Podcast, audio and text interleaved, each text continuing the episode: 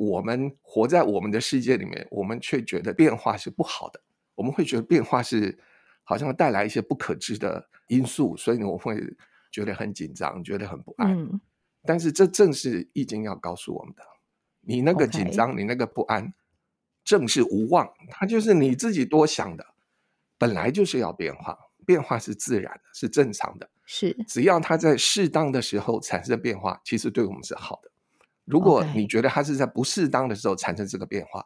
那么我们也要让自己有足够的面对它变化的能力。啊，就我们自己有内在能力，嗯、我们可以在这个变化当中，我们不会让自己受伤。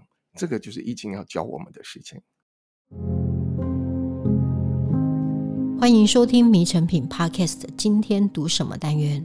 在安氏处方签主题企划系列节目中，我们将一一梳理日常生活的压力与烦恼，透过现代心理学的观察角度，也借重文化经典的启示，跟大家一起打通身心的任督二脉，找自己，长智慧。大家好，我是淑清。很多人在学生时代都曾在课本里读到过短短几句话介绍《易经》的由来，但除了应付考试之外，很多人就像我一样，不曾有过机会真正读过《易经》，更不要说学习卜卦。没想到出社会之后，因为职场、生活或心理的需求，我们开始向这些古老的经典学习，就像有人用《孙子兵法》解释企业管理一样，《易经》的问卜功能也成了现代生活里我们一般人在心理智商以外的一种选择。大多数的时候，我们是付钱去算命、算流年、算紫微，总觉得这是一门非常神秘的学问。今天这集的节目，我们就要透过《易经白话讲座》的这本书，跟大家一起学学如何借用古人的智慧，用现代的诠释，透过《易经》六十四卦的认识开始，读懂《易经》，以及《易经》如何在生活上帮助我们。欢迎今天的对谈来宾，《易经白话讲座》的作者王思训老师。大家好，我是王思训。思训老师好。有一句话蛮好的，就是真正的专家不是拼命讲一些专有名词或者行话，而是彻底消化之后，用深入浅出的方式，把复杂的事情用简单的方式说给大家听。所以在准备今天的采访之前，因为很早之前就开始读这本书，非常的厚。然后呢，有个朋友到家里看到我在读易经之后，他就说：“你为什么在读易经？”他就自己好奇的翻开这本书来看的时候，他翻到的时候，他说。简直写的太好了，因为他甚至就是觉得说，除了非常的平易近人之外，他觉得他翻到的那一页是个无妄卦，他就说那简直就是他最近心情的一个写照跟说明。因为老师在无妄卦的说明上面说，不是你做的不好，而是因为你想太多。所以我们一开始想先请老师介绍一下易经的起源和易经运作的原理是什么。易经啊，是三千年前慢慢形成的一本书。那三千年前发生什么事啊？三千年前就发生一个国际大事，叫做武王伐纣，就是周武王啊要去推翻这个商纣他的政权，然后取而代之。这个是一个国际大事件，可能对全球来说都是一个大事。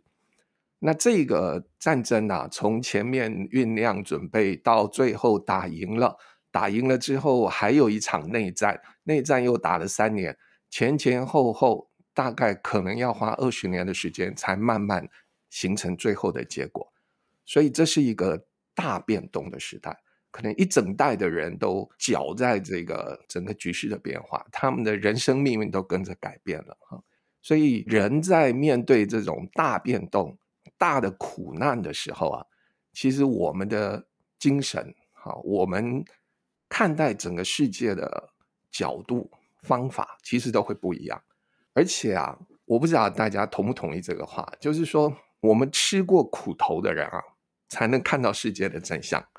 嗯嗯嗯，没错，是就是你真的吃过苦头，你才知道这个世界是怎么回事，你才知道这个社会是怎么回事，你才知道做生意是怎么回事。哈，是你没有吃过苦头，其实你想的都只是你一厢情愿的想法，那不是真实的。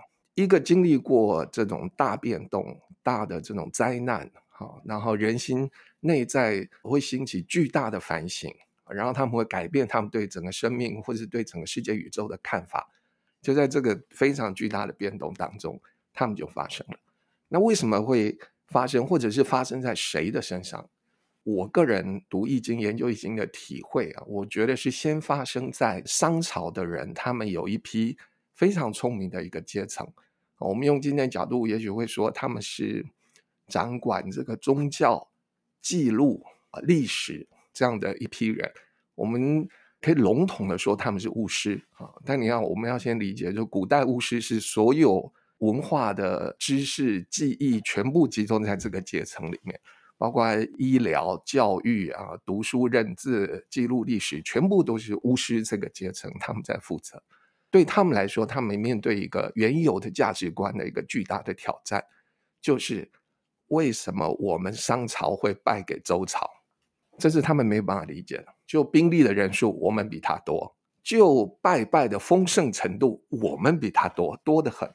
周朝人拜拜祭品非常简单：一只牛、一只羊、一只猪，这个叫猪牛羊三牲嘛。哈，商朝人拜拜，那个牛一杀就是十几二十只。这个羊一杀就是几十只，这个猪也是几十只，那种拜拜的规模啊，你没有办法相信说，为什么周朝人那么寒酸的拜拜，为什么神明会庇佑他，变成让他成功？我们这么丰盛，我们这么虔诚，我们这么敬神，为什么我们却失败了？这个对他们来说，如果这个问题不得到一个解答，他们都不晓得未来的人生要怎么继续活下去了。这是一个巨大价值观、人生观，还有宇宙观的一个重大的挑战。那可能要整个时代慢慢再稳定下来，大家互相交换经验，慢慢的形成一个答案。这个答案就是《易经》。什么答案呢？就是我们整个宇宙世界的变化，不是由说你拜拜的丰盛程度，那神明就会庇佑你，不是这样的。整个宇宙的变化的规律是，它一定要变化。没有任何东西是可以永久完美的，没有任何一个东西是永远有力量的，没有任何一个东西不会好了以后变坏，没有任何一个东西不会说，呃，生了以后然后他就永远不会死，没有，没有这个东西，这是他们得出来的最后结论。那么用这个结论作为一种宇宙运作的规律，最根本的规律，他们就把人生的变化或者是整个世局的变化。他就排出六十这种循环变化的方式啊，就是我们现在看到的这六十四卦。那这个六十四卦要讲，其实就是一个循环变化。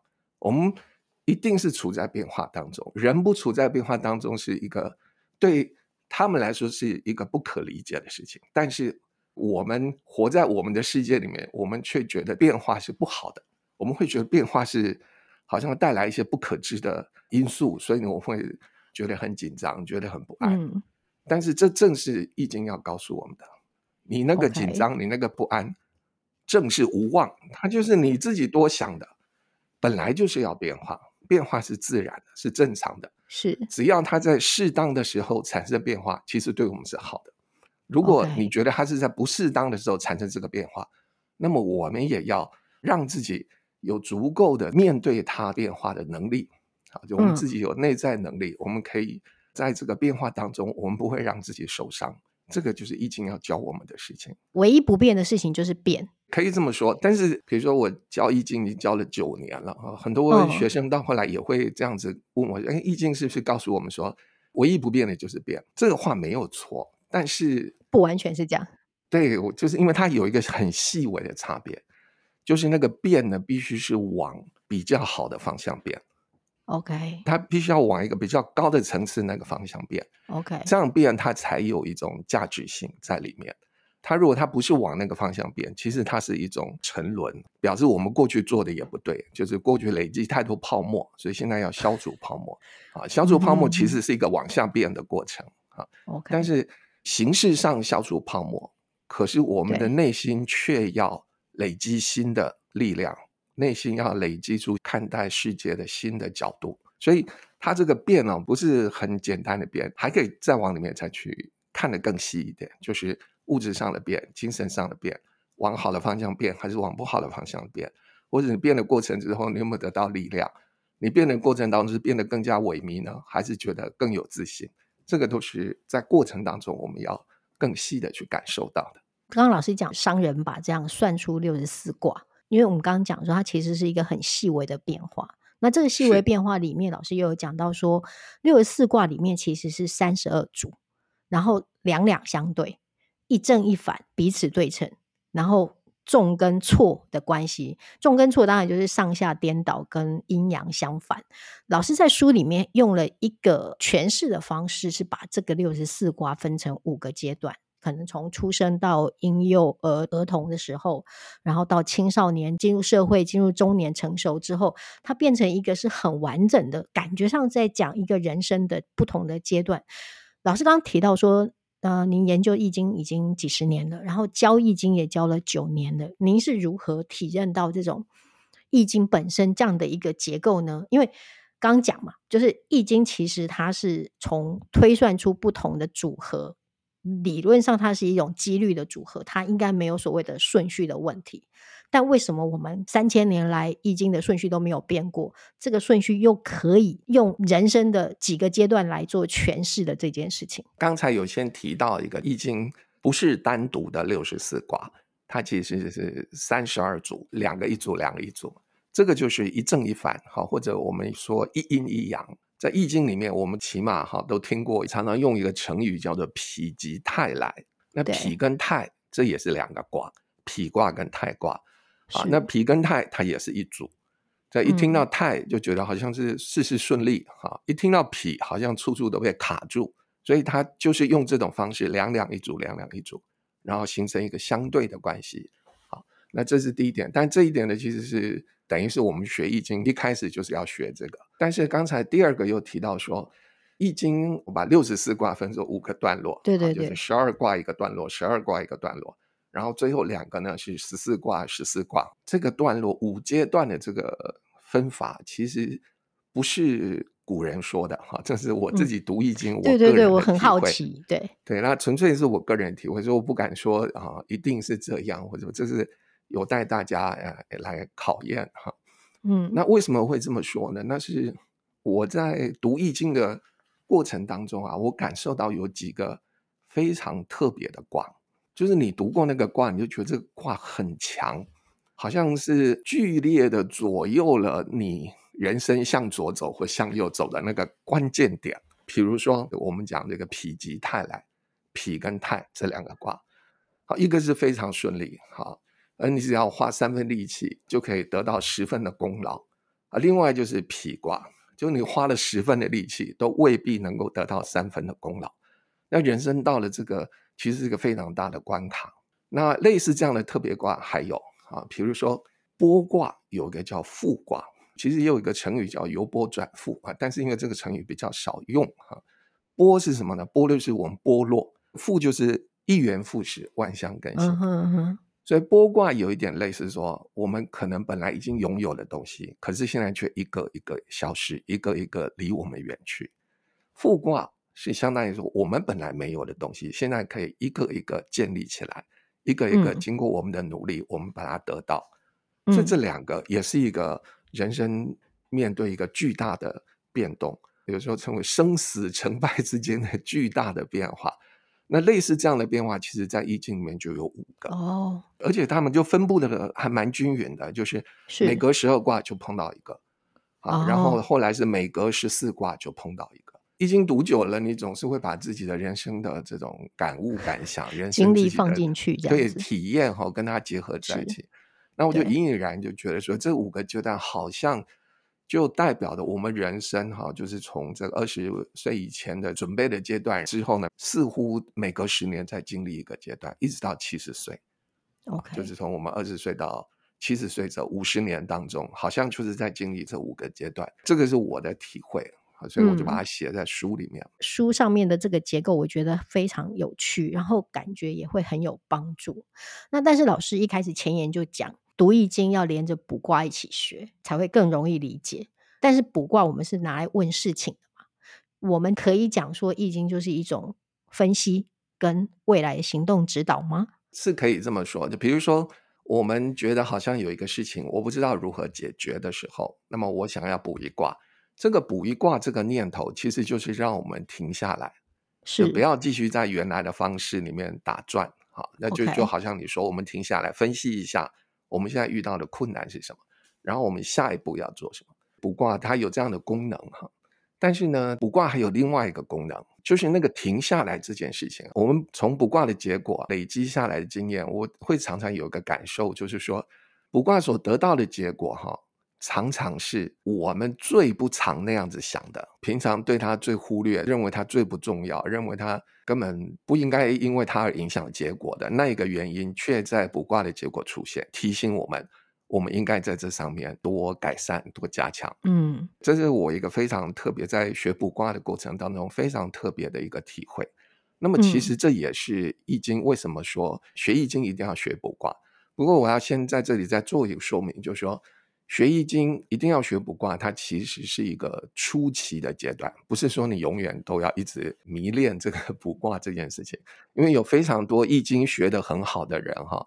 因为第一年、第二年在学易经的过程，他会透过卜卦。可是第二年、第三年之后，其实他卜卦的次数就会慢慢变少。是，那甚至可能三年、五年之后，他就觉得不用再卜卦，除非是遇到非常大的事情，他其实就几乎不卜卦，嗯、了不起可能一年卜个 几个卦而已。哈，意思就是说。卜卦是学习易经的一个很重要的过程，可是它不是你一直要跟它在一起的东西，嗯、因为它只是一个过程而已哈。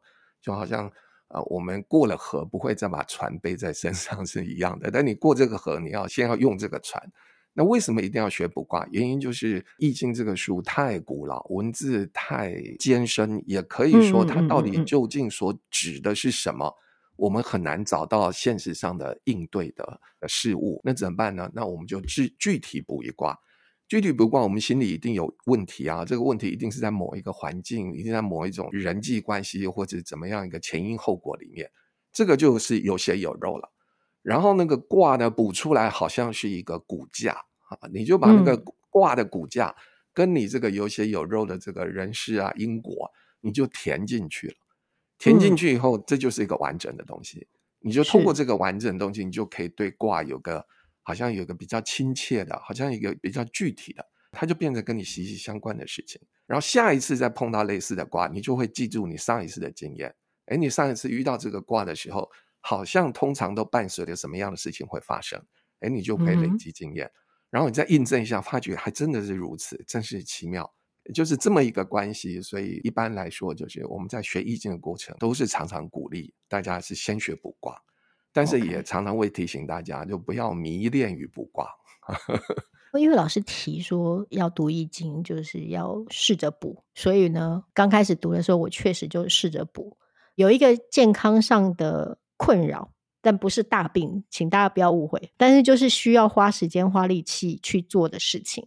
然后跟医生也谈了很久，我自己觉得应该要做这件事情，但是又有一种不安，我就帮我自己用老师的方法补了一个卦。因为书我已经读完了，看到那个卦的名称的时候，我第一时间就眼泪都快要掉下来。哎呦！我帮我自己补了一个简卦啊，看到那个卦词的时候，就是说非常困难，但是一关一关过，就是得做。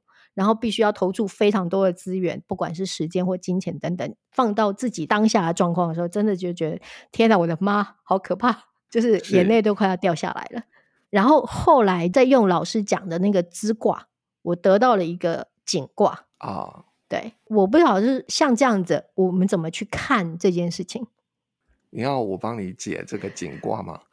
呃，对，我对景卦有点疑惑。景卦就是你啊、呃，为这件事情的付出，为这件事情的努力，其实没有人知道。自己要非常有耐心，然后要有恒心的一直做下去，然后让整个情况改善以后，别人才知道哦，你过去是付出了多少，你过去是做了多少努力，这样子。但我有点疑惑，我们在易经的卦辞上面会，就是它的爻辞里面，有时候会看到十年，像是屯卦、一卦这种十年这件事情，也有三日。也有七日，也有三岁，然后我就感到非常好奇的是说，他会告诉你说，哦，你需要花多少时间，或者是怎么样的情况之下，你可能要面对这个情况有多久，那个长期到底是多长？通常我们卜到一个不好的卦，一定会问说，那这个不好，我到底要准备多久？多久？因为对对对，因为整个易经是变化的嘛，它不可能永远都不好，所以就是说，就一般情况啊，正常情况。一个卦呢，大概是三个月的时间。那为什么要特别强调正常情况？就有些人他就是很不喜欢变化，对他来说可能就不是三个月，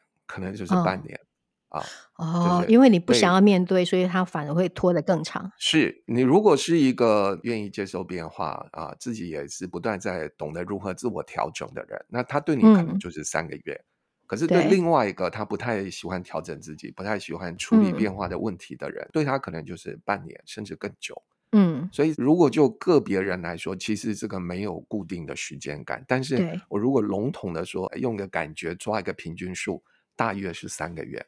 但是在书上，老师也有讲，在这个六十四卦里面，我们刚刚讲，除了变化阴阳之间的对照之外，其实没有所谓的全凶跟全吉这件事情。对，但是我们如果补到这样的困难的卦的时候，我们到底可以怎么样去做？比如说，刚刚老师也有提到，《易经》教导我们的方法，往往是我们忽略的方法。那怎么去说这个所谓的神奇的地方，就是你越不想做，或者是你没有看到的这件事情呢？我先说为什么没有都是好，也没有都是坏的这样的卦哈。比如我还是回到这个我们比较熟悉的否极泰来哈，这个否是不好的卦，泰是非常好的卦。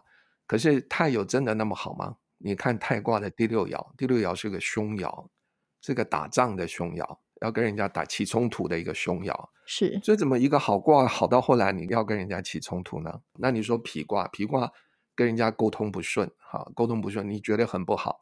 可是脾卦的第六爻就会发展出先脾后喜，就是后面有好东西会跑出来。这是为什么？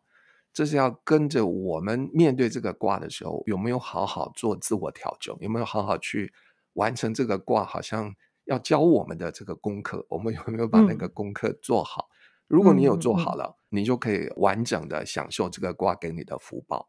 如果你没有做好，那这个可能本来即使是一个好卦，它就会变成是一个坏卦。所以太卦它隐含的一个意思，因为它给你非常好的福报。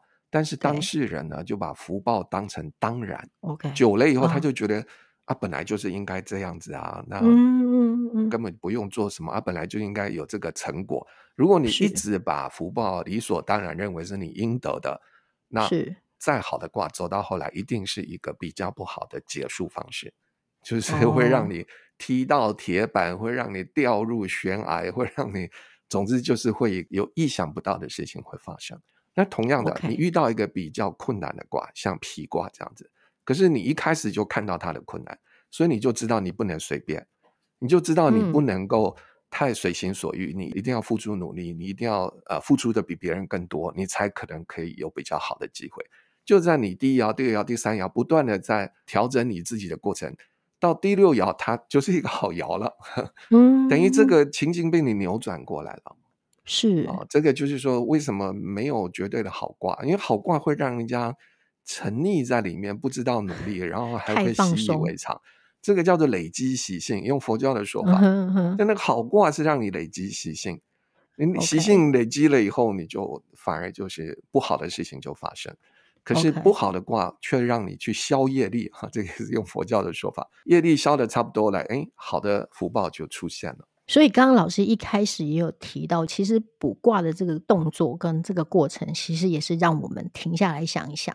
所以，其实我觉得《易经》，你真的就算不是把它拿来当卜卦，其实它也可以得到非常多很好的教导或者是启发。所以在今天节目结束之前，我不晓得老师有没有什么要提醒大家。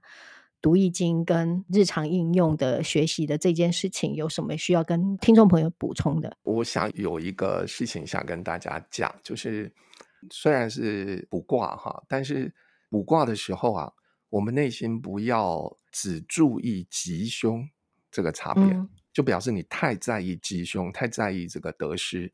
太在意的结果，你的那个主观情绪常常会反映在卦象上。哦，所以我们在卜卦的时候，我们可以内心稍微让自己的位置再高一点，啊，就是说不要害怕吉凶，嗯、就是要心里要好像有一种乾卦的阳气，哈，让自己的那个内在的力量稍微提高一点。即使卜到啊一个比较负面的卦，你也不要害怕，你也要相信自己，你可以调整自己的状态。然后很好的去面对这个问题，让这个问题得到一个比较好的结果。这个把自己稍稍往上提高一点的这个阳气这一念呢，非常重要。是，呃，你有这一念，这个卦会对你很有参考价值，也可以给你一些侧面支持的力量。你如果没有这一念，嗯、没有这个提起来这一念了，这个常常补到一个好卦，你就会过度高兴、嗯、啊；补到一个坏卦，你就会过度的负面。嗯都是不对的哈，都是不对，就是你内在要有一个提起来的力量哈，这个是 OK 我们卜卦的时候很重要的一件事情。所以老师刚刚最后的这几句话对我来讲也是一个很大的帮助，因为我说我帮我自己卜了一个简卦，还好后面有一个景卦，就是说我如果可以慢慢的去做这件事情，它也可以得到一个可能稍微比较好的可能。这个有杰出智慧的人一定要经过景卦的。没有经过井卦的人，那个智慧都不是超越性的智慧，就是一般世俗的智慧。你如果想要有一种突破性的智慧，其实人生一定要经历井卦。OK，就好像说人生没有经历困境，其实你说你有人生哲学，我也不相信。没错，我自己在读整个易经白话讲堂的时候，有时候我也会觉得说，哎，好像我们看到的时候，其实是反映你很多。你当下的想法，或者是你人生当时的状态，所以你即便是这样的爻辞，你去解释，也还是会有不太一样的见解出来。对，是因为有时候易经它本身好像是一个骨架，那通常我们去解卦的过程是把血肉填上去，它才变成一个完整的东西哈，完整的众生。这个填进去的过程，其实有时候是要你累积经验的啊，所以解卦其实不是那么容易，不是说。我们照的书解，其实常常有应该要变动，但是因为书毕竟是一个很呆板的文字，它没有办法那么灵活的变化，是，所以通常，呃，学卜卦很快，一天就学会了。可是要真的把解卦这件事情能够解得比较好，而且能够解到对对方有帮助，让对方得到某一种好像引导性的力量，要解到那个地步，就不是短时间做得到的。非常谢谢诗勋老师的补充。我自己读《易经白话讲堂》的时候，我觉得非常的有趣跟有魅力的地方是，第一个我可以把它当故事书来看。因为老师在书里面提供了非常多我们熟悉的人事的案例来做举例，不管是从马英九啊、陈水扁啊，或者李登辉啊等等之类，所以来举例，所以大家可以很容易去理解老师在讲的那个情景。再来就是你也可以把它当做是重修古文的认识跟了解，就是因为老师会一直引到，特别是《说文解字》或者其他的一些古典的经典，然后让我们去看到这个字本身，哎，原来它是这样用的这件事情。事实上，自己。去卜卦的时候，其实就像我刚刚讲说，我看到坎卦跟简卦的时候，那种非常真切的既视感，就是在卜卦的过程当中，跟解卦过程当中，也会有所谓的迷惑不解。但是作为一个处事跟办事的一个参考，虽然易经听起来很古典，但我真的觉得大家可以试试，说不定可以得到很多启发。最后，我必须要跟出版社喊话一下。如果有机会，我们这本书再版的时候，我想请出版社把它变成精装的硬壳，因为这样会比较耐翻。Oh. 对，对我来讲，其实这个书可以当做是一个参考书。好，一定把这个当做目标来努力。对，好，所以我们今天的节目就到这边，邀请大家到诚品书店全台门市，或者是点阅节目简介的诚品线上书籍连接，查找如果出版的《易经白话讲座》。如果您喜欢这集的内容，请订阅我们的频道，在收听平台给我们五颗星，或者是推荐给朋友。谢谢大家的收听，也谢谢今天的老师王思训老师，我们下次见。谢谢，拜拜，拜拜。